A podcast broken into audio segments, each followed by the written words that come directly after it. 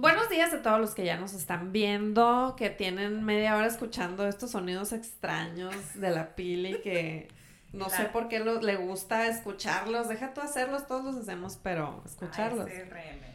Entonces, bienvenidos todos a la 13ª emisión de Cafeceando con. Este día vamos a tener a una morra que no conozco y la acabo de ver hace el fin de semana pasado. Y yo, oye, deberías de venir. Y la otra, bueno, pues voy. Nos encontramos en el baño de La Habana. No, sí.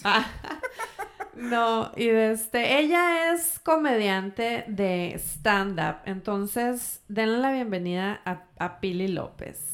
¡Tarán! Ahí está Pili. Entonces, Pili, ahorita que llegaste, de hecho, ya no me digas nada, cállate, porque pues es que el mitote se da cuando no conoces a la gente. Sí, me dijo, no me cuentes chismes si no estoy grabando, y me tuve que quedar callada. Sí, la reprimí. No sé, dice mis sonidos de ASRM. Del mukbang y así. Pero, Pili, a ver, platícame, ¿qué show? Porque yo lo único que sabía del stand-up en Hermosillo era que que no existía, ajá. Hace como 20 años había un bar que se llamaba El Rincón de Venancio. Sí. Pero nunca se me ocurrió entrar porque pues yo tenía 16 años. Ajá, creo que yo también. ¿Cuántos años? Bueno, no. Tengo 36. Ah, no. Entonces... Es que te ves más joven que yo, qué horror, no tengan hijos. No me veo más joven, no es cierto. Yo así, ¿no? Pero, ajá, no tengo hijos. Eso es. Eso envejece mucho. Pues dicen que sí, ¿eh? Entonces. Veme. Claro que no. Estás muy guapa. Véanla los que la pueden ver. Viene muy de rizo, aquella cosa. La pelaza. Yo no me sé hacer esas. Yo, o sea, me bañé. Está así, ¿no? Pero se hace lo que se puede. Se hace lo que se puede. Y luego con obesidad grado 1 se hace más, ¿no? Se hace más. Entonces, Pili, platícame, ¿qué es este asunto del stand-up en Sonora, lo vamos a decir, bueno, pero en Hermosillo? Pues mira, empezó exactamente hace 4 años. Antes de eso no había. Y lo que tú dices sí es cierto, había un lugar que se llama El Rincón de Venancio y creo que en el San Sebastián se juntaban, bueno, no se juntaban, creo que una señora traía comediantes de Monterrey y los presentaba, pero te estoy hablando de hace 15 años, ¿no? O sí, más, pudiera ser. Que no eran stand-uperos en sí, eran otro tipo de comediantes, ¿no? En Hermosillo empezó, no me acuerdo la fecha, pero empezó en el bar Voces. El Voces, ajá. Pero es que fue el primer karaoke aquí, según yo. ¿Puede ser? Pues no sé, pero la primera vez que yo fui al Voces fui a ver una obra de cabaret de mis amigos. Ah. Que es Ni princesas ni esclavas. Sí, pues la dueña de ese bar le gustaba mucho lo que era el cabaret. No se llama Patty, pero era la primera Patty de esa obra. La dueña del bar le gustaba mucho lo cultural, todo esto, ¿no? Y ella traía artistas, como que trataba de hacer su escena. Entonces, Tadeo Rivera es un muchachín de aquí de Hermosillo. De hecho, es crítico de cine en varias partes. En Telemax, bueno, creo que está en Telemax, estuvo en Televisa, estaba en Estéreo 100, está en... Él quiso hacer un micrófono abierto. Un día dijo, yo voy a hacer un micrófono abierto y que venga el que quiera hacer. Ajá. Hizo la página de Sonora Stand Up y arregló con la dueña del bar. Hicieron un micrófono abierto un jueves, no me acuerdo, pues hace 4 años, pero no me acuerdo las fechas. Me imagino que por estas fechas. Okay, pero por ejemplo, es que es cierto, el stand-up en Estados Unidos es milenario, tiene muchísima gente, pero también en América Latina ya tiene varios representantes. Y a nivel nacional, pues también tenemos a varias personas que ya son buenos, ¿no? Y la verdad es que yo no sabía de stand-up. Por ejemplo, cuando veía Seinfeld, la serie... que es sitcom en inglés, que es de la tele. Yo no sabía que este vato hacía stand-up. Y cuando lo veía al principio hablando, yo decía, pues es la introducción del show. O sea, le dieron el guión y se lo aprendieron. Ajá, o sea, nunca se me ocurrió que era un vato que habla... Señor Jerry. Don Jerry. Sí, no, señorazo. Que es pues de los principales. Él y este otro que es Eddie Murphy, ¿no? Que son de los más icónicos allá en Estados Unidos. Pero la verdad es que, ¿hace cuánto que es Jerry Seinfeld? Pues él empezó jovencito, en bares. Jovencito te hablo que serían 20 años. De hecho, tiene un documental en Netflix donde explica dónde empezó, cómo empezó, y empezó morrito, o sea, me imagino yo que como hobby y luego ya se fue. Pero lo maravilloso de Estados Unidos es que si tú te dedicas a coleccionar pitufos, puedes hacer una profesión de colección. Puedes vivir de eso. Puedes vivir de eso. Yo no sé cómo le hacen. Aquí no se puede vivir ni siendo ingeniero. Que, por cierto, tú eres ingeniera, ¿no? Sí. By the way. Disten. Ahí tengo un papelito que diste. Que comprueba que sí estudiaste. Bueno, es que, pero México es otro rollo. Entonces, tú, aparte de ser estandapera, ¿eras ingeniera? O sea, ¿te dedicas a ser ingeniera también? No, ahorita no estoy ejerciendo para nada. Yo me di cuenta que no tenía éxito en esa carrera cuando me titulé. Porque es una carrera muy sacrificada ser ingeniero, ¿eh? Pues sí.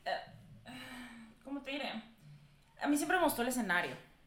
Siempre. Cuando estaba chiquita yo concursaba en oratoria. Y cuando estaba un poco más grande, a los 18, 19, preparaba niños para concursos de oratoria. De hecho, es lo que hago. Si alguien me quiere contactar, enseño a hablar en público, hago diseño de discurso, preparo para eventos especiales, ya sea graduaciones, etc. Entonces, a mí me gustaba mucho dar talleres en el ITH cuando yo estaba estudiando esta carrera. Yo no quise estudiar comunicación ni teatro porque decía yo, ay, no vas a vivir de nada. Me voy a morir de hambre.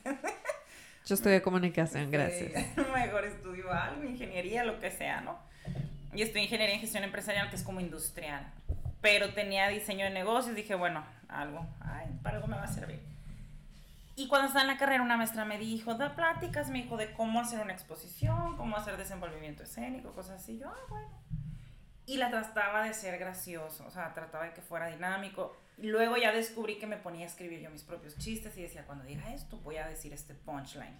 Que a mí siempre me gustó el stand-up desde que tengo uso de razón, ¿no? Es a lo que iba. ¿Tú ya sabías? Sí, yo ya sabía lo que era el stand-up. Ajá.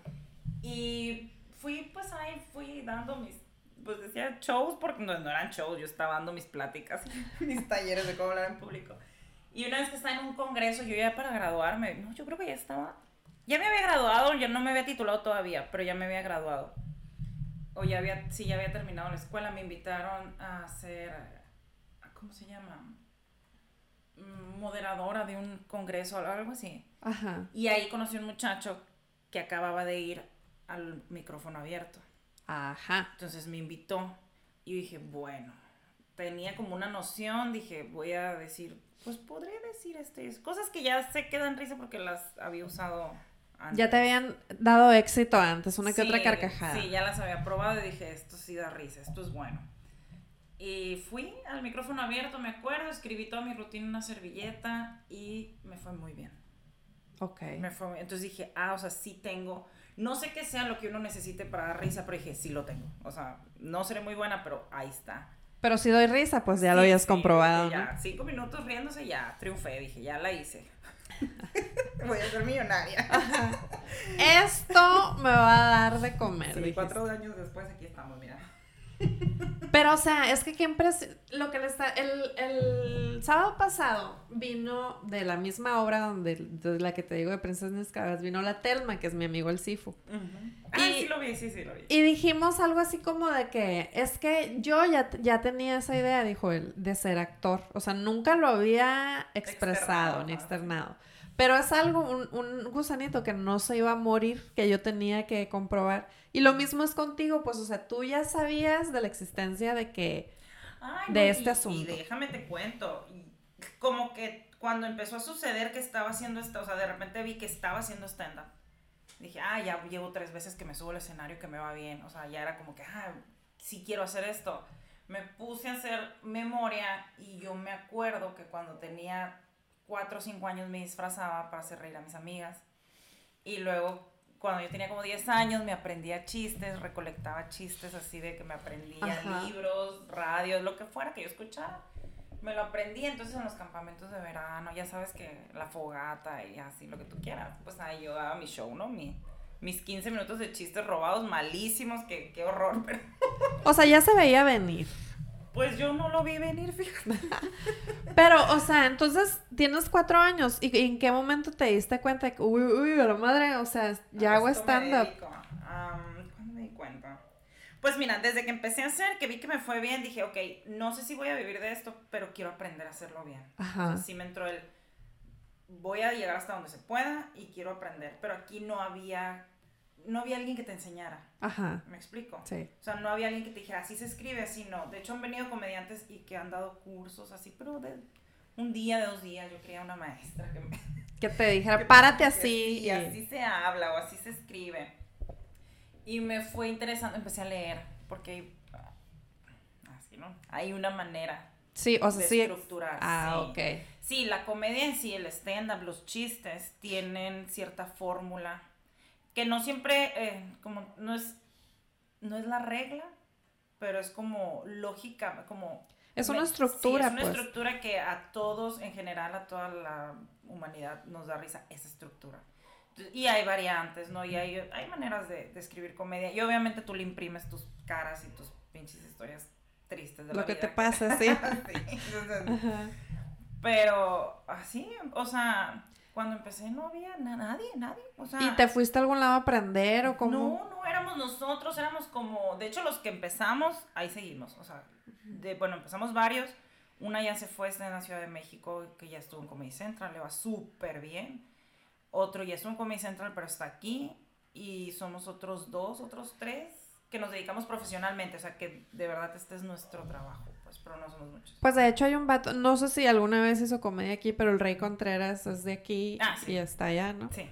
Entonces, sí. Pero yo no, es que te digo... Pero él empezó allá. Ah, ok, sí. Porque... Pues te digo, yo ya sabía la existencia de esto, que tenía nombre, pero el otro día que te vi yo dije, chinga. Así sí hay. O sea, sí hay gente que hace esto aquí, no, qué curado. Mira, y lo que te pasa a ti, yo creo que le pasa a tu Hermosillo, porque nadie va a vernos, ¿verdad? Nadie sabe que existimos. Ajá. Pero, pues digo, cuando empezamos, pues sí, iba, pues, nuestros conocidos, o sea, de que, la gente que literal se enteraba que había algo. Yo creo que nunca hemos hecho el suficiente ruido, porque hay gente que no sabe que hay, o sea, hay gente que dice, ay, ¿en serio hay comediantes en Hermosillo? Pues lo que pasa es que el público sonorense es muy, ya sabe que es lo único que hay, que le gusta hacer. Y se tarda mucho en descubrir cosas, siento yo. En general, sí. Entonces, por eso a lo mejor es así como que una labor de estar picando piedra por mucho tiempo. Y como de todas maneras no se te va a quitar el gusto, a lo mejor pues vas a tener que tener otro trabajo en el inter, pero no es algo que... si lo dejo de hacer, ya no voy a tener ganas de hacerlo, pues. O sea. No, yo, de hecho, pues, lo que te iba a decir, yo... Así stand-up, debo decir, entre comillas, porque no lo hacía profesionalmente, pero sí lo hacía, o sea, sí tuvimos unos eventos, concursos, bla, bla, bla.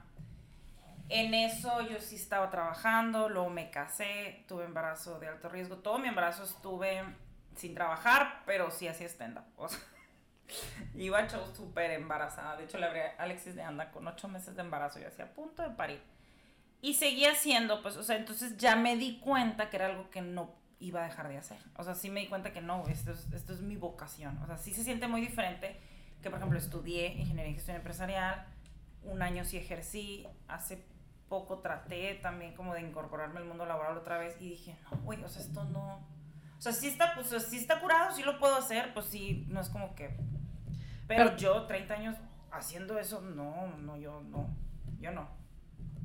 o sea, no iba a resistirme, me iba a volver loca, o sea, no. Sí me gusta, pero no tanto como para dedicar mi vida a esto, a apasionarme por algo así, ¿no? Pero ya estás. ¿Cómo? O sea, ya estás en esto. No, en la comedia. Bueno, en lo otro. Estoy hablando de mi carrera como ingeniera. No, yo en la comedia nunca me imaginé que me apasionara tanto, pero ahora me hace sentido. O sea, sí, yo toda mi vida he sido de esas personas que no pueden estar en una situación seria porque digo una pendejada. O sea, no lo puedo evitar. Así es, de verdad, soy esa voz que al final... la caga. Soy esa. Es que a mí además de hacer entrevistas me gusta mucho ver entrevistas, y es como que el común denominador de los comediantes es de que dices, es que no lo puedo evitar, o sea, no es como que yo tengo ganas de joder a la gente, o sea, no puedo. No se puede, y te voy a decir algo, porque hasta cuando estoy con el psicólogo, cuando, o sea, en momentos así muy serios, hay veces que digo yo, bueno, me voy a callar la boca y no lo voy a decir. Pero en mi mente ya acomodó toda la situación para que al final yo diga algo que va a ser muy gracioso, aunque la situación no es graciosa, pues. O sea, así como es Pili, estamos en un funeral, cállate la boca, y yo, pero... digo, lo voy a escribir. Y luego lo voy a sacar. Y luego lo voy a sacar. Sí, pero no... Pues no sé a qué se deba. A lo mejor porque yo, bueno, ya... Y en mi terapia, acá la que voy, desde que me divorcié, descubrí que sí me da miedo llegar a un punto en mi persona que sea así como muy... algo que me duela mucho, que me... Entonces, luego lo rescato con una estupidez, ¿no?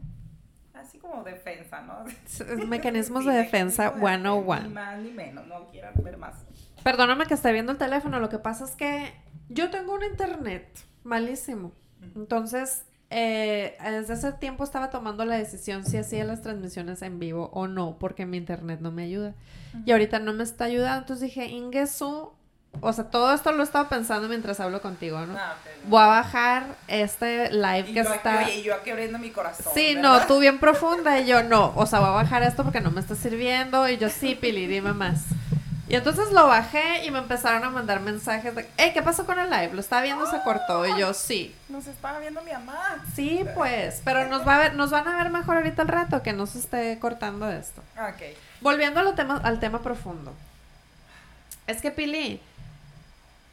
Otra cosa que me sorprende mucho de ti, porque no conozco a otros comediantes, es de que a ti no te da miedo algo que a todo el hermosillense sí le da miedo, que es decir su verdad. Tú en tu stand-up que vi, llegaste, buenos días, soy divorciada, así, ¿no? O sea, ¿y tú, Ashengar? O sea, de entrada, tú ya nos estás diciendo algo de ti que no se usa mucho en Hermosillo. O sea, la gente aquí preferimos no conocernos. Sí, no, mira, no más aquí. Yo creo que en todas las ciudades pequeñas pasa. No, y dentro de la familia, como que uno quiere guardar apariencias, como que uno quiere, o sea, sí. Proyectar una imagen, sí, así pues, como, ¿no? Que, pues, sí estaré, pero que no se me note, o sí soy, pero no quiero que sepan, o sea, así como que guardar, sí, apariencias. De hecho, es el problema de muchos comediantes. Hablan de cosas X. Que no es... Ajá, que no tiene nada que ver con su persona, cuando a mí, en lo personal, se me hace muy gracioso cuando un comediante te dice algo vulnerable de él, porque normalmente la mayoría de las personas vivimos lo mismo. Es que, mira, todos vivimos las mismas chingaderas, o sea, no hay tantas chingaderas en el mundo para que uno diga, ay, yo soy único y especial, no, sí, o sea, no, a todos nos pasa lo mismo. Entonces, yo sí tomé la decisión, cuando empecé a hacer stand-up, dije, okay, ¿de qué voy a hablar? Porque pues igual no es como que me nace de, ay, hoy voy a hablar de los pitufos, o sea, ay, me trabé con tus pitufos. Sí. No, hoy voy a hablar de que fui al súper. No, o sea, es algo que, bueno, en mi proceso creativo es diferente, es algo que me pasó, que se me hace zarra, que me da vergüenza, pero qué gracioso es. ¿Sí me explico? Sí. Porque las cosas que digo son graciosas si las escuchas de otra persona. O sea, si te pasan a ti, a lo mejor dijeras, ay, no estaría tan curado yo estar divorciada, me explico, y andar... Pues a lo mejor no dijera yo, ay, buenos días, buenas noches, gracias, me llamo Pili López, estoy divorciada. Ay, pero es que estar divorciada no tiene nada de malo. No, no tiene nada de malo, pero es algo vulnerable, pues, es lo que te digo. Los comediantes como que tienen esa, lo noté en las entrevistas que te digo y lo vi inmediatamente en ti, de que pues sí, o sea, esto es lo que me está pasando, pero te vas a reír de esto, pues, ¿no? Pues, no sé. No sé, porque hay comediantes que no se atreven, es como que no llegan, es como, no llegan a esa línea de te voy a compartir algo zarra, pero los mejores sí.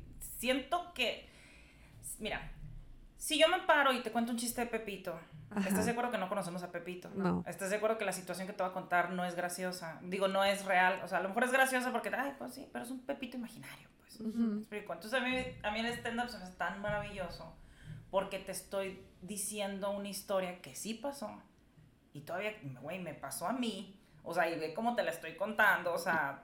No, y así la resolví, sí, ¿no? O sea, y te pudo haber pasado a ti, compa, o sea, es...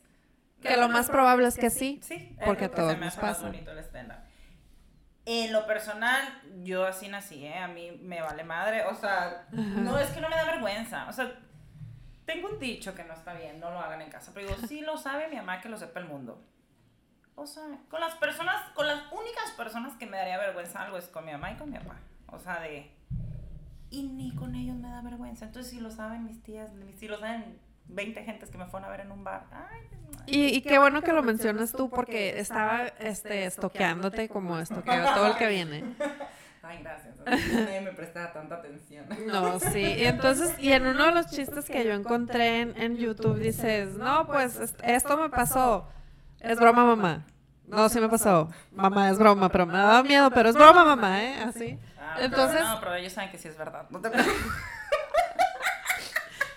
Entonces, es lo que te digo de ser vulnerable, de que dijiste, me daba mucho miedo decir este chiste, pero pues, no me va a detener de decirlo, que tiene que estar mi mamá aquí viéndome. Es que si es un buen chiste, no, nadie te tiene que detener. Es que, miran, bueno, no sé si es precisamente Hermosillo, pero yo pienso que es en cualquier... Ay, es México. Es la cultura mexicana. Y yo creo que piensas eso, o sea, que te sorprende más de mí porque soy mujer. Porque soy un hombre, por ejemplo, yo en mis chistes hablo de todo. Porque he hecho de todo. Sobria y peda y hasta ahí. Pero, me explico, o sea, ya lo hice, o sea, ya hice todo, ya. Pero mucha gente le molesta que lo cuente en voz alta porque soy mujer, porque yo he visto hombres contar lo mismo que estoy contando y a nadie le molesta, o sea, nadie se asusta, me explico. Eso es otro punto, qué bueno que lo tocas tú. Yo siempre meto el feminismo en la... No te preocupes. No, es que es importante, porque, por ejemplo, en Estados Unidos yo sigo a muchas comediantes gringas, porque pues me dan mucha risa y es más probable que yo me relacione con la vida de estas viejas que con la vida de los vatos, ¿no? Por eso me siento identificada y me dan risa. Pero dicen ellas que, no, pues somos muy poquitas, además siguen diciendo que las mujeres no somos chistosas, y toda aquella queja de que las mujeres no son chistosas, y yo digo, estas morras están en la gloria, ¿de qué se están quejando? O sea, porque además, el día que te vi me dijiste, sí, soy la única mujer comediante. Y yo, ¿cómo puede ser posible que sea la... ¿Cómo puede ser eso? Y además ahorita tú me estás diciendo que ya has recibido así como que las impresiones de lo que cuentas, de que, uy, no, que se calme esta morra, o sea... Pues mira, es el problema. Mi amiga, la que te digo que se fue a Ciudad de México, Grecia Castillo, tenía también ese problema aquí porque, pues hay gente... Es que mira, hay gente que no sabe lo que es el stand-up. Entonces, de entrada, si tú no sabes lo que es el stand-up y ves un güey parado ahí diciéndote, güey, ayer me cogí a 3 vatos, no sé, perdón. No, güey, así. La gente como que, ay, o sea, ¿qué es esto? Entonces, como, ¿por qué no me están contando un chiste de Pepito? Así como, no. Entonces, que sea una mujer y que esté contando cosas que a lo mejor a ti te incomoda, o sea, que tú muy dentro las ves mal, pues no te va a dar risa porque te estás sintiendo incómodo. A ella le pasó eso. A mí me pasa... que cuando cuento algo, la gente cree que es verdad. O sea, y es como que, güey, sí es verdad, pero no te lo tomes en serio. ¿Me explico? O sea, no... Es que otra vez hice un chiste de... Y me dijeron, Pili, no hagas ese chiste. Ajá. Mi bebé le rompió la pantalla a mi iPhone. ¿Qué? Y ¿cómo? Mi bebé. Ajá. Tengo una hija. Sí. Luchona. Ajá. Tengo una hija y mi bebé le rompió la pantalla a mi iPhone. Entonces hice un chiste de que, no, pues ahora estoy a favor del aborto. Algo así, o sea, pero era algo insignificante. Así que, o sea, era cura, ¿me explico? Sí. Y todos de que, güey, no hagas ese chiste. La gente va a pensar que quisiste abortar a tu hija. Yo no creo que la gente piense eso. O sea, me casé, me embaracé, le hice baby shower. O sea, no creo que si cuento ese chiste la gente piense que yo quería abortar a... O sea, y menos por una pantalla de teléfono, ¿no? Se lo toman muy en serio, sí, se lo toman muy en serio. Y tío, por ser mujer hay cosas que me limitan, porque un hombre puede pararse a contar, ah, que ya andaba bien pedo y agarré unas viejas y que...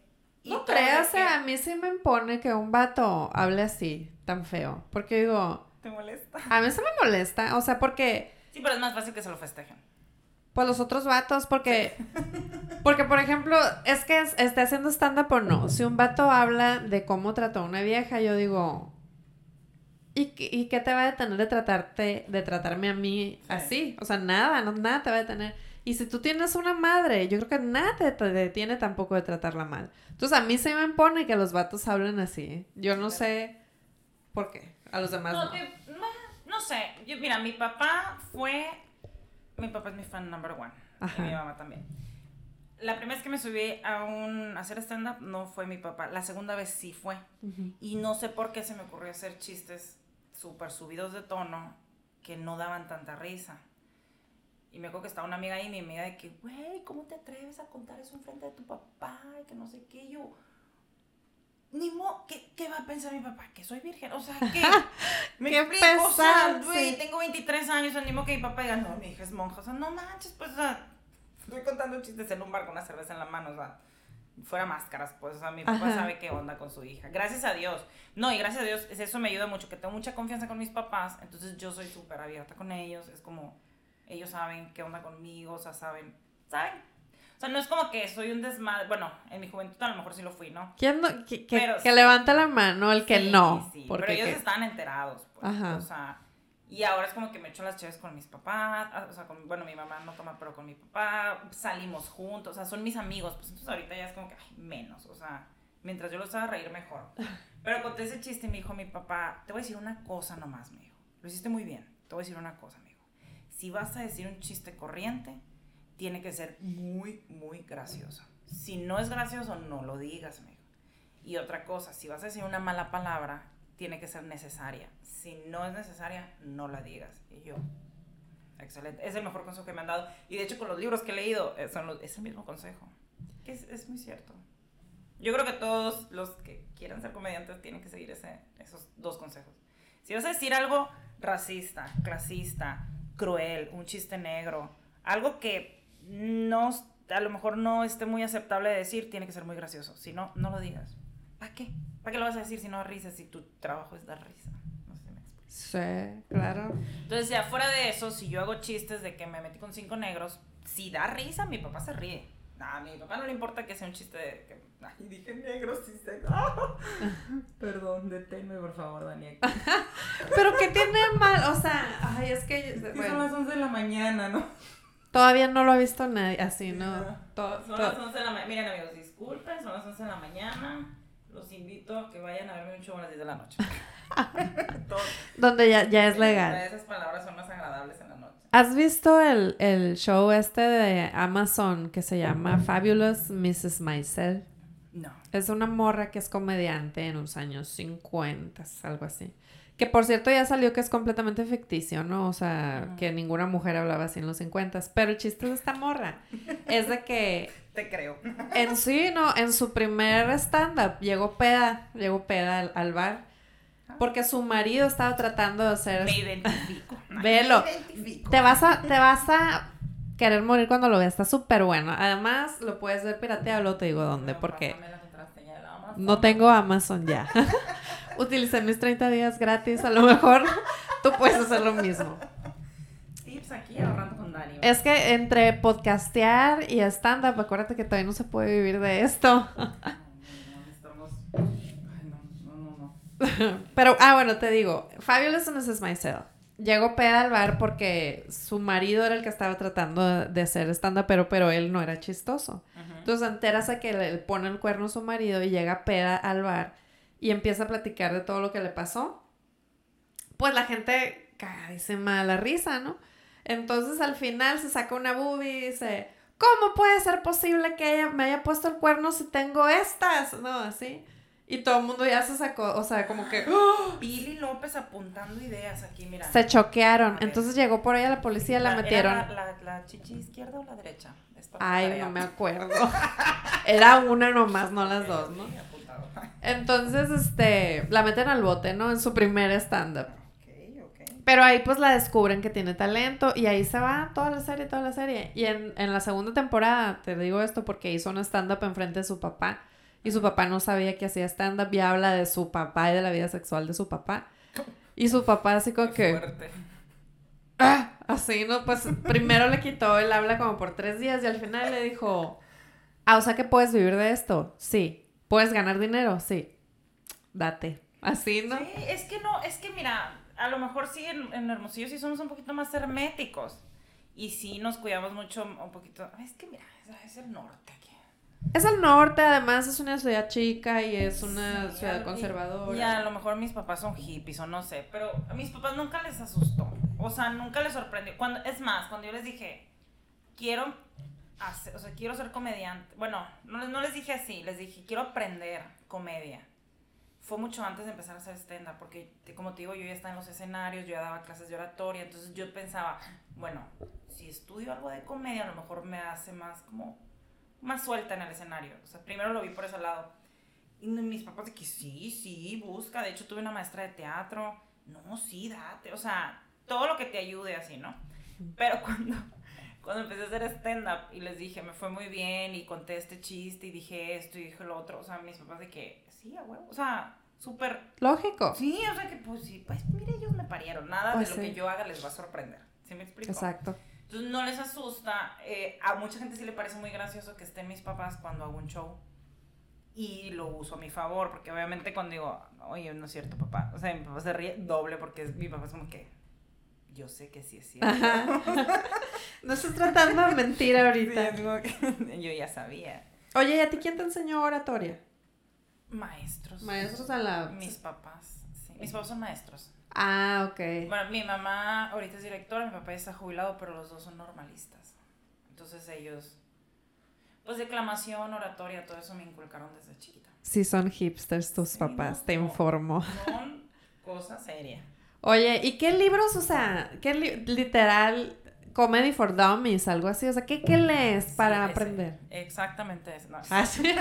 Y yo, es neta. No, hay uno que se llama Step by Step, Stand Up Comedy, Greg, no me acuerdo cómo se llama, ese es el que estoy leyendo ahorita, pero hay muchos. O sea, hay bastantes, sí, obviamente todos están en inglés y ninguno lo vas a encontrar aquí en México, ¿no? Ah, no. Pero pues, a menos que luego ahí... te estoy diciendo. Sofía Niño de Rivera quiere escribir un libro, pero aquí, igual aquí no hay muchos posibles autores de comedia. Todavía. En México, sí, todavía no. En Estados Unidos... pero esos libros, por ejemplo, básicamente de comedia, son libros que usan guionistas, que usan actores, que usan estandoperos, que, o sea, porque la comedia es un género. O sea, el stand-up es un tipo de comedia, ¿no? Pero la comedia en sí, toda la comedia, me imagino yo, tiene el mismo fondo. O sea, es la misma fórmula al final. Tienes que dar risa, entonces. Además, es un tipo de performance, es un tipo de pues, actuación, ¿no? O sea... el stand-up. O sea, porque tú eres la que le va a dar inflexión a las palabras que estás diciendo, la historia que estás contando, ni modo que te pares y... bueno, aunque Tig Notaro se habla así. ¿Sabes quién es Tig Notaro? No. Es una morra... pero Carlos Vallarta también habla así. Ay, no, pero Carlos Vallarta habla... el chiste de la quesadilla es genial. De, ¡cómete esa madre! O sea, el... ay, me encanta es que pase. Escucha esto. No sé qué está vendiendo, pero siempre pasa a esta hora, maldito sea. Tamales, no sé. Pero Tig Notaro, te digo que es una morra, es la mejor amiga de Ellen, súper lesbianas las dos. Y ella se separa, así que... ¿qué tranza? Hola. Pues me caí el otro día.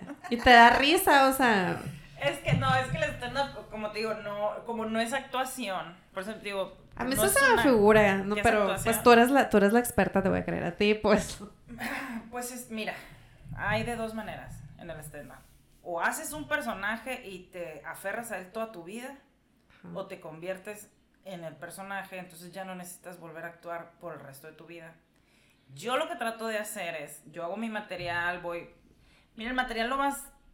el material se va escribiendo solo, me imagino yo, con la vida diaria, luego lo pruebas y ya lo vas como estructurando, no vas haciendo tú así, ¿no?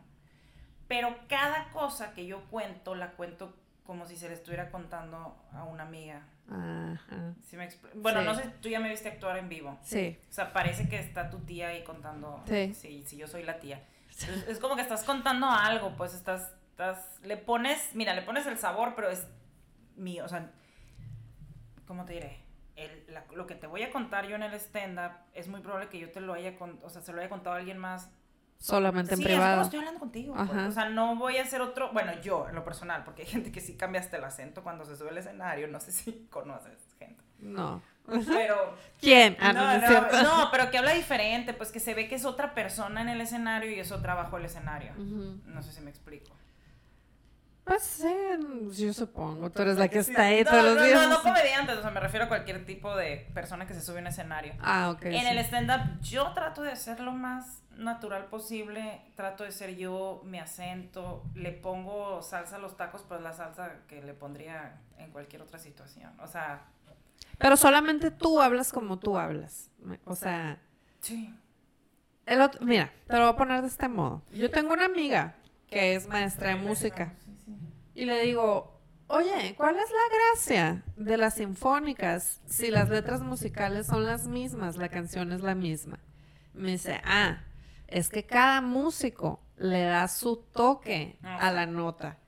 Y yo, ¡oh! ¡Wow! La música ahora tiene de triqui. Tiene su triqui, ajá. Entonces, la comedia no es la misma música porque tú vas a decir tu propia experiencia.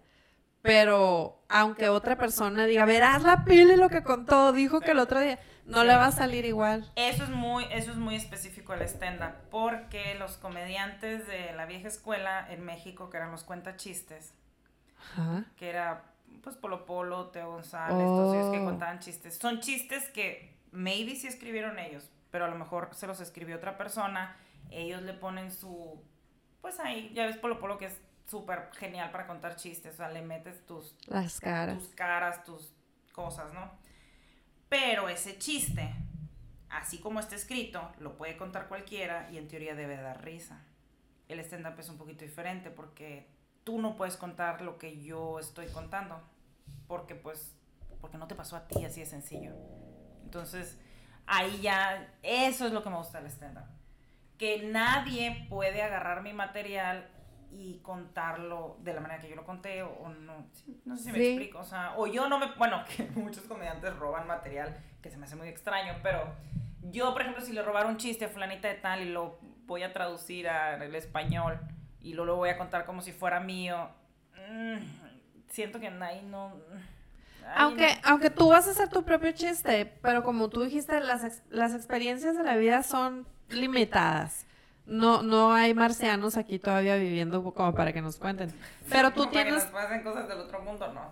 Sí, no, entonces tú tienes que... Tú vas a... Aunque las dos se hayan caído en una alcantarilla. Sí. Digo. Es que tú le das tu opinión retorcida. Exacto. O sea, tú le das tu punto de vista, tú le das tu... ¿Cómo te diré? Por ejemplo, mi chiste de... No es un chiste, pues... Si estoy divorciada de verdad, pues, me explico, o sea, si estoy divorciada. Pero empiezo una historia diciendo que estoy divorciada.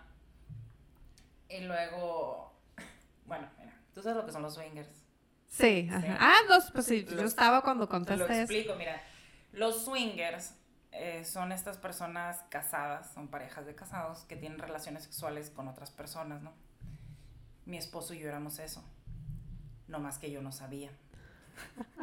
Sí, yo estaba cuando... Es, por ejemplo, eso que yo te acabo de contar.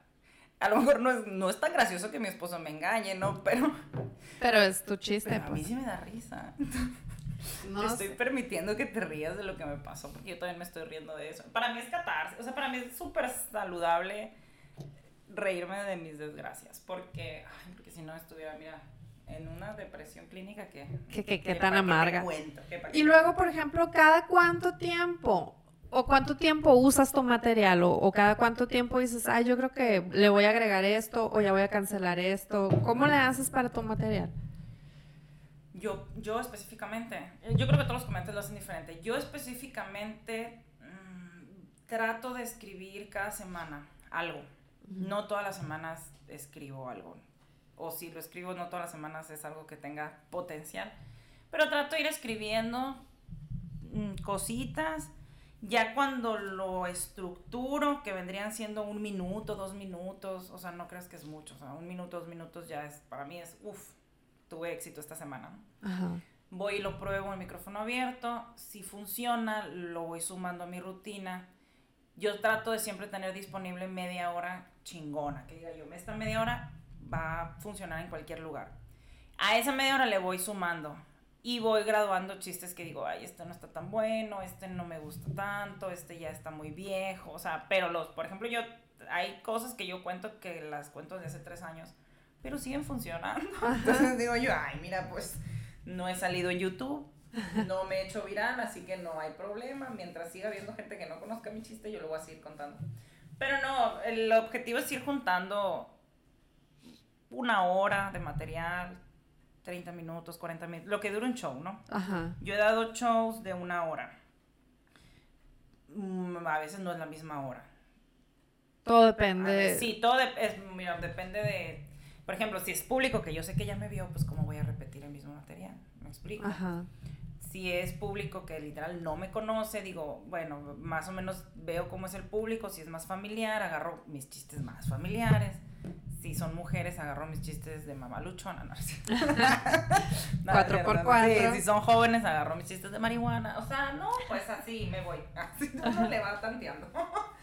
Pero no, si así trato de escribir cada semana. No es muy fácil, porque una vez, o sea, tú puedes escribir y dices, ay, no, esto está bien chingón. Lo pruebas y nadie se ríe. O sea, no es... O sea, puede que te dé gracia, pero nomás a ti, ¿no? Sí, sí, sí. Porque tú estuviste ahí, pero no... Pues a la otra gente no le da risa. Es muy... Mira, me encanta.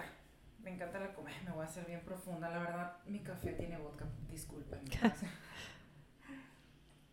Ya me malviajé. Te voy a decir. A mí la comedia se me hace muy, muy maravillosa. Así. Yo creo que por eso me enganché tanto con la comedia. O sea, al grado de decir, voy a dejar mis... Pues no dejé mis estudios, pero dije, no, me vale más. Ya mi título, yo me voy a dedicar a esto. Porque la oratoria a mí me gusta mucho, ¿no? Pero se me hace sencilla. Uh-huh. Porque es como escribes, lo dices, lo perfeccionas y al final la gente te aplaude por educación o no, pero te aplaude. ¿Me explico? O sea, pero la comedia no, porque la gente no se va a reír si no la hiciste reír. O sea, nadie se ríe a huevo. Nadie. Te tienes que ganar esa risa. Sí, te la tienes que ganar. Y eso es lo que se me hace como... reto, así es lo que me alimentas últimamente, es lo que me mantiene viva, ¿sí? Sí. De que voy a escribir esto y con esto se van a reír y ver que funciona es, o sea, es de que wow, o sea, sí funcionó. Y es bien, bien difícil porque estás haciendo reír a gente que no conoces, que no te conoce, que no conoce tu historia, que no conoce tu contexto, pero tú te la manejaste para escribir de tal manera que esa persona se va a reír. No sé cómo, pero yo digo, yo te voy a hacer reír. A eso me hizo así, no, enferma de poder. No, y te digo, no siento que soy buena. O sea, siento que estoy aprendiendo.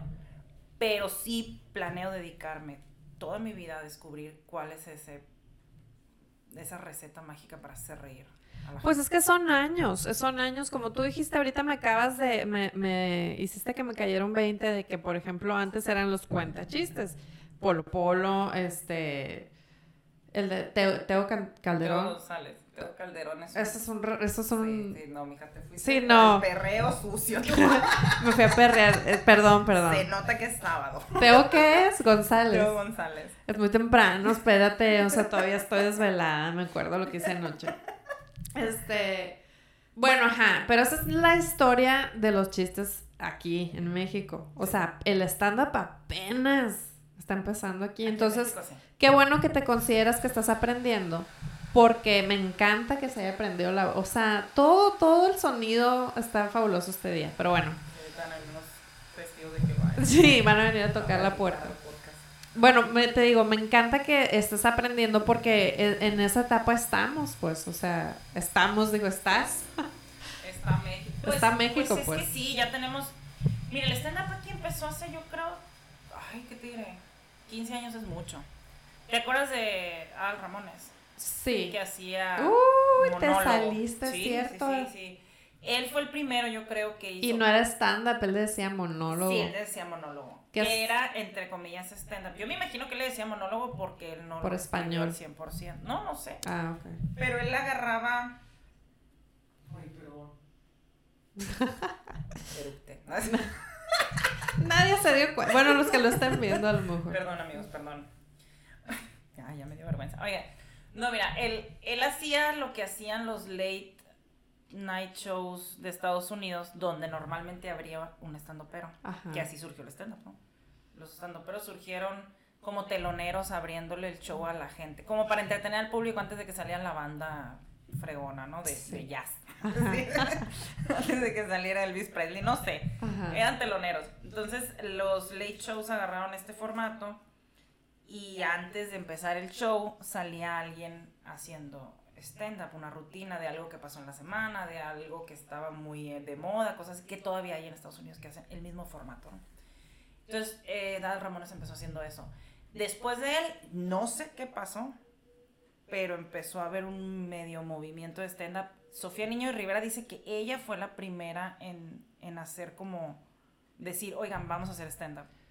Pues no, ella fue de las pioneras, sí, ella fue de las pioneras. Ella trajo un stand-upero por primera vez de Estados Unidos a México, porque no había, o sea, no.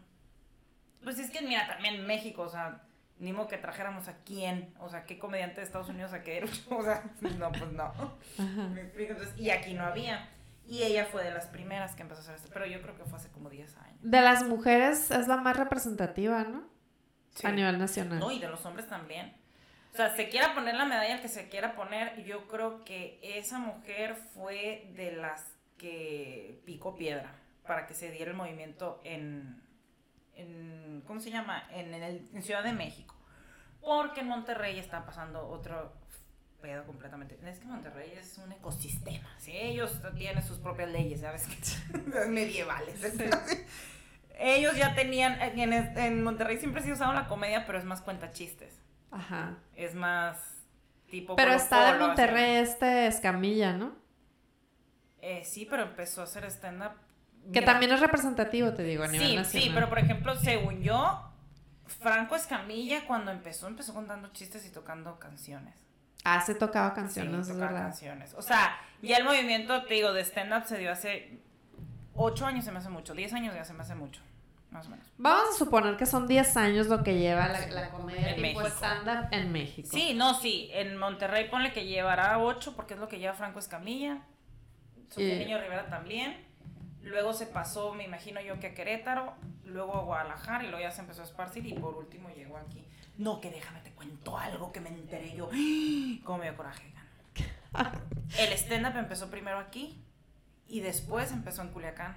O sea, Culiacán fue de los últimos lugares del mundo, de México, donde empezó el stand-up, y allá están más adelantados que nosotros, porque allá sí les dan trabajo en los bares aquí, ¿no? Pero eso suele pasar, es que lo difícil de hacer este tipo de cosas en Hermosillo o en Sonora es, te digo, es que el público llega después. Sí, lo que pasa es que aquí, mira, ni lo voy a criticar, porque a mí también, antes de empezar a hacer stand-up, ahorita ya soy más sensible, si me invitan a algo cultural voy, más por apoyar al artista, digo yo, mijito, te aprendiste la coreografía, ánimo, vives en Hermosillo, estamos en la lucha. Ajá. Pero antes de eso, me invitaban a una obra de teatro, me invitaban a un evento, algo, una banda, algo así, era como que, ay, pues, sí la pienso, pero si no está mi amigo no voy, ¿sí me explico? Sí. O sea, como que no tenemos ese... ¿Qué será? Costumbre, cultura, no es nuestra manera de ser. Nosotros decimos, no, o sea, la expo, el béisbol y pistear. Sí. Es todo, es el deporte. Es lo básico, es el starter pack del hermosillense. Sí, no, es nuestro entretenimiento favorito. Pero sí pasó algo muy gracioso. Cuando empezó el stand-up, Teo González dejó de llenar los palenques. O sea, como sociedad sí avanzamos y empezamos a consumir más stand-up que cuentachistes. Y yo pienso que es porque la comedia es necesaria en la sociedad, ¿no? Sí. Entonces, como que llegamos a un punto en el que los chistes ya no nos dan tanta risa porque necesitamos empezarnos a reír de la realidad. Entonces, como sociedad, o sea, a nivel general, México empezó a consumir más stand-up que cuentachistes. Te digo porque Teo González ya no dejó de llenar aquí en Hermosillo. De hecho, ya no hay tantas giras, ya no viene Polo Polo, ya no hay ese movimiento de cuentachistes, porque la gente empezó a consumir stand-up. Y es la siguiente, es la evolución de la comedia, o sea, ya queremos lo que sigue, pues, ¿no? Sí, lo que pasa, no, yo digo que el stand-up es necesario, y nos hace falta aquí como tercer mundo. Ah, bien doloroso. Mira, sí, nos hace falta porque hay muchas cosas que nos duelen, y la comedia te ayuda a hablar de esas cosas que duelen. Uh-huh. Porque, mira, son temas... La comedia normalmente habla de temas o que tabús, o que nadie se atreve a hablar, o que nadie quiere tocar, o que son incómodos, o temas que nos dividen, cosas así, pero al momento de tú hablar de un tema, bueno, ok, tú no piensas lo mismo que yo, pero te reíste, ¿verdad? Ajá. Sí, ah, entonces ya algo nos unió, o sea, ajá, es la cura, nos reímos, porque a todos nos gusta reírnos. Entonces siento que la comedia es un lubricante muy bueno para los temas sociales. Oye, y que te digo, no, si estás en fuego, qué bueno qué bueno que lo mencionas tú, porque yo escucho un podcast de un vato que se llama Joe Rogan, que es comediante también, pero es el pelón que anuncia las luchas del UFC. Uh-huh. Entonces este vato dice que lo que acabas de decir tú, que a los comediantes no los pueden considerar como... no los deben de tomar en serio cuando están en el escenario, porque pues están haciendo chistes, o sea... El problema que tengo yo con Joe Rogan es que él, además de contar chistes, tiene un podcast y lo escucha muchísima gente. O sea, su comedia es muy masculina, ¿no? Y me da risa a veces. Hizo un chiste de Caitlyn Jenner, buenísimo. Pero luego dice cosas en su podcast que yo digo, este vato se debería de dar cuenta que ahorita no está contando chistes. O sea, yo digo, sí entiendo lo que dice cuando habla de comedia, pero también es una persona que tiene una plataforma grandísima. Sí, es dando una opinión pública. Es de opinión pública, exacto. Uh-huh. ¿Tú opinas lo mismo que él o lo que yo? Así, ¿no? ¿Qué equipo estás? Yo digo que mis opiniones son bien chingonas, oigan. Escuchen todo lo que yo les digo, háganme caso, miren, yo siempre tengo la razón. Pero es que, por ejemplo... sí sé lo que tratas de decir porque... Uh-huh. Perdón, te interrumpí. No, eso era todo. Porque una cosa yo en lo privado, aquí seriamente, es que estamos hablando como comadres, así. Ajá. Y el de empoderamiento y feminidad, así, ¿no? Sí, claro. Una cosa es mi opinión personal y la opinión seria que yo tengo como mamá, como mujer, como trabajadora, como lo que tú quieras. Y otra cosa es cuando me siento a escribir chistes para que den risa. O sea, ajá, es muy diferente. O sea, obviamente, cuando yo te cuento un chiste de, no sé, me da miedo hablar. El que dijiste ahorita del teléfono. De los swingers. Del teléfono, de que ahora estoy a favor del aborto. No sé. Si te das cuenta, ni siquiera estoy... O sea, ¿cómo te diré? No estoy diciendo, ay, voy a abortar a mi hija, o ay, la hubiera abortado. No, o sea, es un chiste en el sentido de...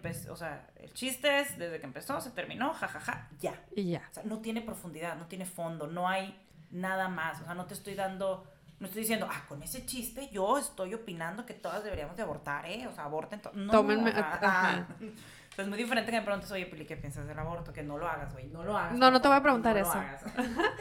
No, pero es exactamente, yo creo que por eso ha de haber estado lleno de panistas, como dijiste el otro día donde estabas, porque no se rieron, pues, ¿no? Entonces yo... No, oiga, ya, que mira, ya está en la política, nos vamos a meter. Pero ese chiste me gusta mucho, cuando nadie se ríe de mis chistes progresistas. Panistas. Digo, panistas todos, ¿verdad? Y les da más risa también, porque saben que es cierto. Sí. Los panistas no se ríen de mis chistes de aborto. Entonces, sí, bueno.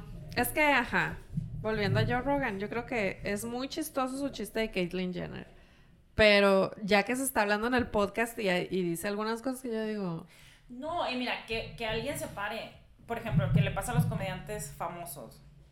Son muy buenos para, por ejemplo, él es muy bueno para hacer comedia, pero a lo mejor no es muy bueno para dar opiniones de temas sensibles, ¿me explico? O sea, a lo mejor es experto en comedia y hace chistes, por ejemplo, de los transgéneros. Ándale.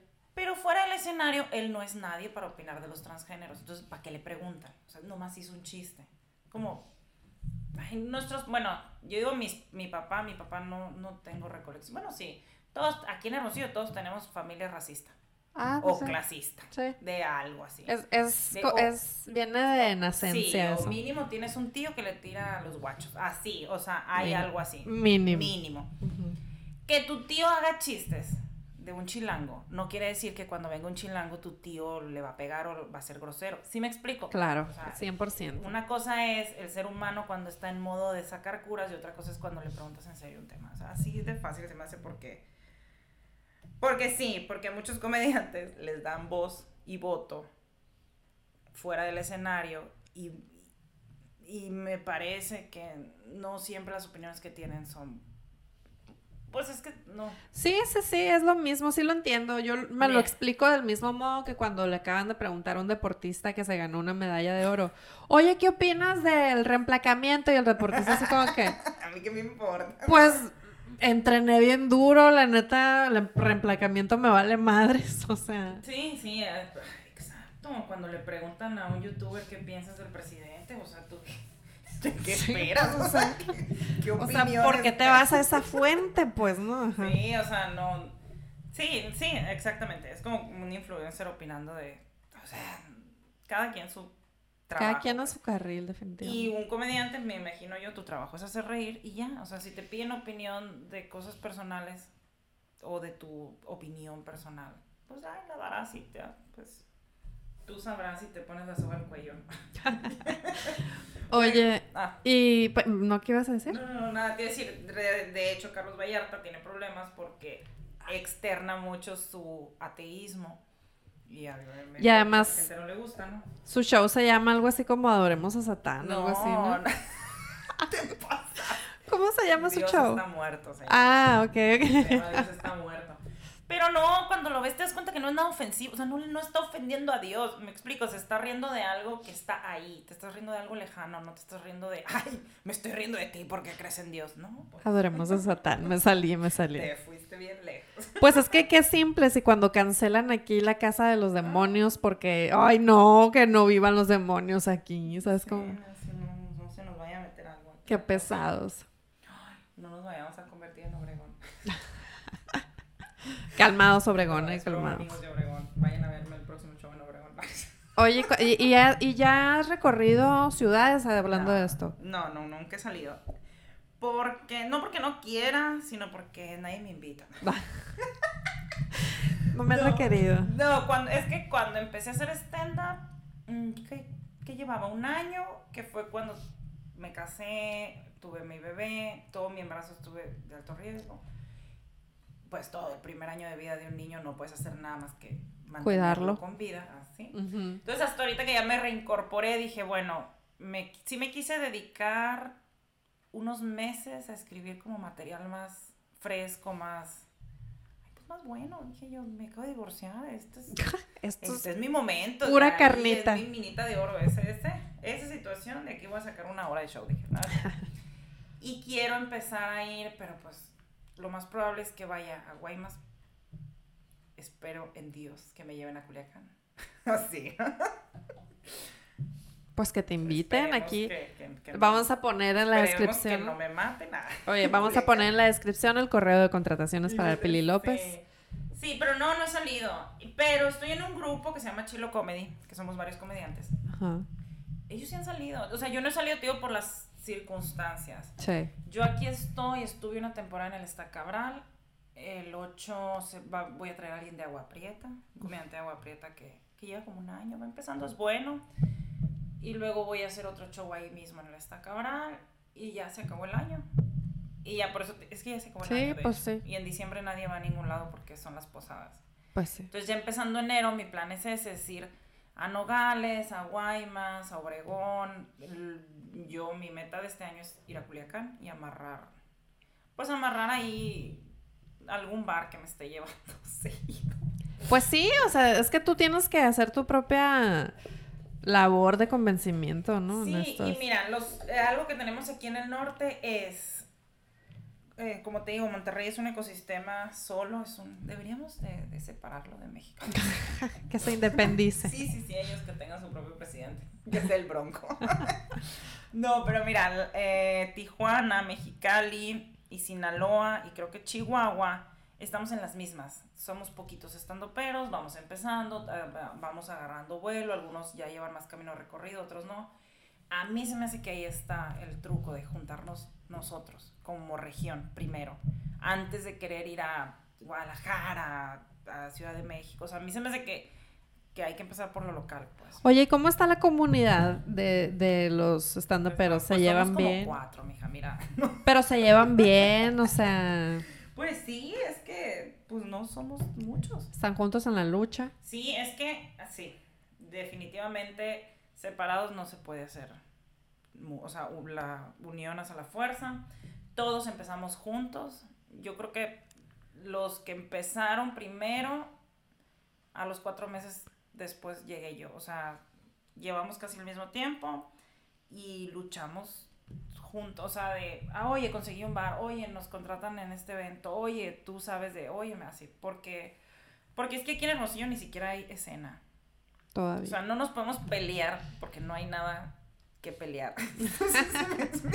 Sí, apenas están construyendo. Sí, mira, esto. Los problemas vienen cuando llega el dinero no hay, ¿verdad? Entonces, envidias y eso, no, o sea, somos amigos, nos echamos la mano, tenemos un micrófono abierto en el Espuma Artesanal, todos los jueves, entrada gratis, puede subirse cualquiera, probar suerte, hacer 5 minutos, ahí probamos material todos, y ya ese es como nuestro punto de partida, ahí ya, mira, si tienes show uno, ay, yo te apoyo, yo te abro, o tienes show de otro, ay, yo me voy contigo, o sea, ya andamos, porque, pero, sí soy la única mujer, oigan, hay 2 muchachas que hacen stand-up, pero no se dedican de lleno, no se dedican profesionalmente. Es que para todo esto yo le estaba pidiendo clases de stand-up para una amiga que tiene tortillería.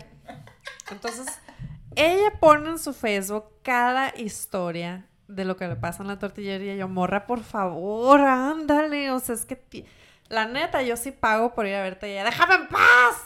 ¿Y qué necesita para convencerse? Ay, no sé.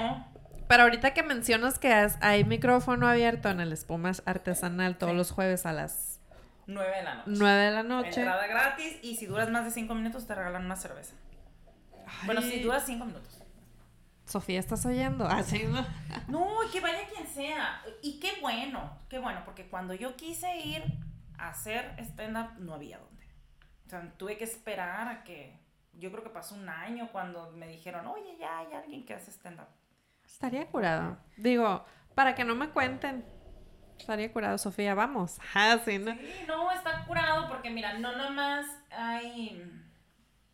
es para comediantes. Yo tengo un grupo, yo estoy en un club de oratoria. Uh-huh. Aparte no, porque pues es mi otro trabajo. Estoy en un club de oratoria, pero normalmente los discursos son formales, son discursos serios, son discursos de otro tipo.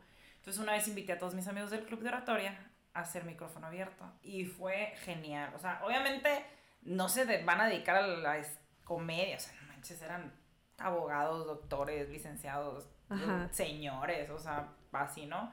Pero fueron a echar el relajo un rato y se dieron cuenta que hay otras maneras de expresarse que no es nomás acartonado, seriecito, formal. Es que hagan todos stand-up, está curado. Ayudan a abrir escena. Escena, ¿cómo? Sí, porque a nosotros lo que más nos afecta es que no hay movimiento. O sea, que es casi siempre es la misma gente la que va a los eventos. Es muy raro la gente que llega sola. O sea, es muy raro la gente que se enteró de voces. O es como, sí batallamos. O sea, sí batallamos. Pero mira, yo estoy viendo que está habiendo cambios. Porque, por ejemplo, el otro día también invité a unos podcasteros que se llaman Dos de lo Mismo. Porque yo creía que era la única en el mundo, ¿no? O sea... Yo hasta ahorita pienso que eres la única en Hermosillo. No, están estos 2 vatos que hacen más o menos lo mismo que yo, en el sentido de que invitan a gente a platicar. Uh-huh. Porque me dijeron de otros podcasts que se llama Beso de 3, que es más para la comunidad LGBT. Pues sí, oye, curado. Beso de 3, no los he escuchado, pero los voy a escuchar. Y me dijeron de otros podcasts y yo, no puede ser posible, o sea... Hay más, y me dicen, sí, hay. Entonces yo, qué curado, hay que conocernos, ¿no? O sea. Sí, es que para todo. Yo creo que para todo la unión es lo que hace... La fuerza. Sí, es lo que hace la visibilidad, es lo que va... Por ejemplo, te voy a dar un ejemplo bien sencillo. Si la gente aquí en Hermosillo empieza a consumir más stand-up, yo te puedo asegurar que los bares nos van a empezar a hablar a nosotros. Uh-huh. O sea, los casinos nos van a empezar a buscar a nosotros. No nosotros ir a buscar dónde presentarnos, sino que... El mismo casino, el mismo bar va a empezar a buscar comediantes porque la gente lo va a estar pidiendo. ¿Sí me explico? Pues mira, yo te aplaudo, te recomiendo que sigas adelante porque, por ejemplo, la temporada pasada que nos llamábamos La Estrella y el Pelón, yo me divorcié del Pelón, no en el sentido matrimonial, sino profesional, ¿no? Cuando éramos La Estrella y el Pelón, invitamos a la Marisol Sánchez, que es la novia de Rancho. Sí. Ella tiene 7 años picando piedra, y nos platicó que los primeros 6, o sea, este año es el único año donde no ha batallado para vender boletos, donde ella iba y llevaba los boletos a casa de sus tías, de sus primas, de sus amigas. Todavía se va a vender los boletos afuera del Estacabral, y estoy aquí, vengan a comprar, o sea, Es mucho picar piedra, pero ahorita si yo te digo la novia de rancho, ya sabes de quién estoy hablando. Sí. Entonces, luego, digo, esperemos que no tengas que picar piedra 7 años. Mira, esperemos que no sean 7 años, lo que te voy a decir, porque ya llevo 3, ¿no? O sea, ya llevas algo, o sea, no, pero esperemos que no sean 7, y si son 7... va a llegar el momento, es que la Pili López, ah, sí, esa sé quién es, la morra. O sea. Sí, y no es yo personal, es también batallan cuando vienen los de fuera. Pero acaba de venir la Sofía Niño de Rivera. Ah, no, sí, ella se le llenó. A Franco Escamilla también se le llena solo. Pero... ellos son los que ya están establecidos, pero por ejemplo, ¿quién vino? ¿El Daniel Sosafado vino? Viene, por ejemplo, él tuvo que cancelar el show. Ah, porque no se vendió. Sí, porque no se vendió, por ejemplo. Y a mí se me hace buenísimo, ¿no? Uh-huh. Vino, ¿quién vino? Bueno, sí, vino el Cojo Feliz, a él le fue muy bien, acaba de llenar la Sergio, creo. Pero antes de él ha venido Diego Sanasi, Alex Fernández creo que también llenó. Ha venido Alexis de Anda, Manuna. El Ray Contreras ha estado aquí también. ¿Quién más ha venido? Va a venir La Mole, Ojitos de Huevo, o sea... varios comediantes mexicanos que tú dijeras, ay, son buenísimos, salen en la tele, tienen podcast, tienen canal de YouTube y batallan para llenar en Hermosillo, pues, o sea, eso es a lo que me refiero. Y uno no se agüita porque dice, bueno, si no se le llenó a ella, pues, amigo, ¿por qué me voy a poner los moños, no? Que gracias a Dios, cuando yo he hecho shows míos unipersonal, gracias a Dios se me ha llenado. Con mis tías, pero se me llena. Es lo de menos. Las tías que apoyan y sueltan la lana. Pero sí, te digo, lo que yo invitaría a la gente que nos está oyendo, si les gusta el stand-up y si les interesa que haya stand-up aquí en Hermosillo, lo que pueden hacer es o compartir o ir a los shows. O sea, es la manera de apoyar a los artistas. Consumiendo el arte, eso es la única manera, pues diciendo, ay, qué bonito lo hacen de lejos, no, o sea, así no vivimos los artistas. Verás, también necesitamos comprar comida en el súper, ¿no? No, y de todo, o sea, si te gustan, por ejemplo, si te gusta el podcast, síguelo escuchando, compártelo, recomiéndalo, porque es la manera en la que lo vas a hacer sustentable. Pues si te gusta el teatro, ve al teatro. Uh-huh. Si te gusta la música, ve y escucha bandas locales, o sea, hay que apoyar primero lo local, se me figura, para que haya...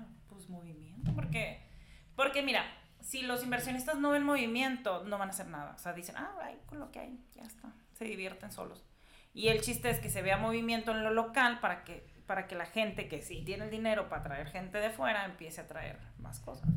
Esperemos que el año que entra ya te vea yo en las fiestas del Pitic, en un escenario acá chingón, porque tiene muchos escenarios las fiestas del Pitic, o sea que te dan uno así. De hecho, mis amigos estuvieron en las fiestas del Pitic el año pasado y les fue muy bien. Bueno, pero a verte a ti, pues. ¿No? Sí, yo no estuve. ¿Por qué no estuve yo? Hace un año, ay, pues no sé, mira, la maternidad me tiene consternada. Aquí no sé qué estaba haciendo. Acabas de empezar a vivir, tú estabas en retiro espiritual. En retiro espiritual, sí. Y, o si no, que te contratan en el Teatro del Pueblo ahí del Espogán, ¿por qué no? Digo, tú manifiesta, ¿cómo se dice cuando dices eso? Decreta, tú decreta. Sí, mira, ya me vi. Ya y me entonces... vi dando el show como los payasitos. Uy, te cuento, te puedo dar la primicia. La primera vez que quise hacer comedia, me disfracé y me fui a Catedral a dar show. Ay, ¿de qué te disfrazaste? Me puse globos, un mandil, así como Doña Márgara Francisca, ¿sabes? Ajá, lo ubicas, claro. Así, me disfrazé y dicho, ahorita no las fotos, hace como 5 años. Uy, era como para que lo hubieras traído. O sea, no tienes 3 años, no te hagas la loca, entonces tienes 5 años. No, pero de eso que pasó a que hubiera stand-up en Hermosillo pasó 1 año. Oye, ¿pasaste el sombrerito y te dieron unas moneditas o algo? No pedí dinero, me aplomé, la verdad. Pero si había gente, o sea, de repente vi un círculo así gigante. Obviamente me llevé amigos para que me echaran porras, ¿no? Pero de que... ahí fue donde dije, sí lo voy a intentar. Entonces ya nomás esperé a que hubiera un micrófono abierto para presentar. Pili, estás picando piedra, pero en un lugar donde nunca se había picado piedra, entonces... En un lugar donde hay cemento. Ajá, entonces es mucho trabajo, pero felicidades, estás empezando una revolución. Acuérdate que Mario Almada es el rey de las películas de vaqueros. Él es de Guaymas, Sonora, y él las empezó. Entonces, y él lo conocen en el mundo, Mario Almada, ¿eh? Así que, digo... Dios te oiga, mijo, porque me urge para... pagar la luz. Ya se acabó el subsidio. Ya se venció el mes. Pero bueno, entonces, algo más, otra primicia, algún mitote que nos quieras contar antes de que cerremos aquí el... Estoy buscando Sugar Daddy, 6622... No, no es cierto. No, apoyen a la comedia. Yo no tengo mucha presencia en redes sociales. Estoy esperando bajar 10 kilos para empezar a subir fotos. No es cierto, pero sí es cierto. Pero tengo una página que se llama Pili López Comediante. Ahí normalmente pongo mis eventos, mis shows, publico si le voy a abrir a alguien, si voy a estar en cualquier escenario, ahí lo publico. En Facebook es, ¿no? En Facebook. Uh-huh. En Facebook está la página Sonora Stand Up. En esa página precisamente te puedes dar cuenta de los shows que hay en todo el estado. Guaymas, Nogales, Obregón, Agua Prieta. Donde haya stand-up, ahí normalmente lo publicamos. Y está la página de Chilo Comedy, que es el colectivo donde estoy, donde somos varios comediantes, y ahí pues hacemos nuestro desmadrito. Todas esas páginas que acaba de mencionar Pili se las voy a poner en la descripción de este video, para que le den clic así, peladito en la boca casi, ¿no? Entonces... Muchísimas gracias, Pili, por venir a platicar conmigo este día. Te deseo todo el éxito del mundo. Tú sigue picando, hombre. Al fin y al cabo, esa curiosidad que tienes no se va a morir. No, ya sé. Es lo más triste. No, yo ya me vi de viejita así contando chistes. Uf. No, y lo de viejita nadie te dice nada, ¿no? Ya. La libertad sí, ahí, todo lo que da. Alégale. Niégalo, les vas a decir a todos. Vamos para el escenario, tú pinche feo, vete. Así, ese va a ser mi show. Ya me vi a los 70. Ya lo tienen pensado, pero todavía no vas a liberar ese material. Pero gracias por invitarme, porque me siento de verdad. Qué bueno que comediante de verdad. Pues es que ahí va, o sea, ya tienes 3 años, digo, esperemos que no sean 7, pero si son, tú dale. Sí, no, y luego comediante es bien difícil decir, bueno, ya soy. ¿Me explico? Yo creo que la primera vez que dije, bueno, sí soy comediante fue cuando me contrataron por un evento privado, que ya hace 3 años. O sea, de eso vivo también. Contrátenme para sus posadas. Pues que ahí fue donde te conocí yo, en el panel. En el evento, sí. En el panel de las trompas de Falopio. Sí. Entonces, bueno, sin más, te voy a dejar ir porque tienes una vida y tenemos 1 hora y media en esto, ¿no? Entonces... ¡Ay! Dios mío. Muchísimas gracias a todos los que tuvieron paciencia porque no se los transmití en vivo. Y ¿saben qué? Yo creo que ya no se los voy a transmitir en vivo porque mi internet apesta. Entonces, gracias a todos y nos vemos el próximo sábado. Bye.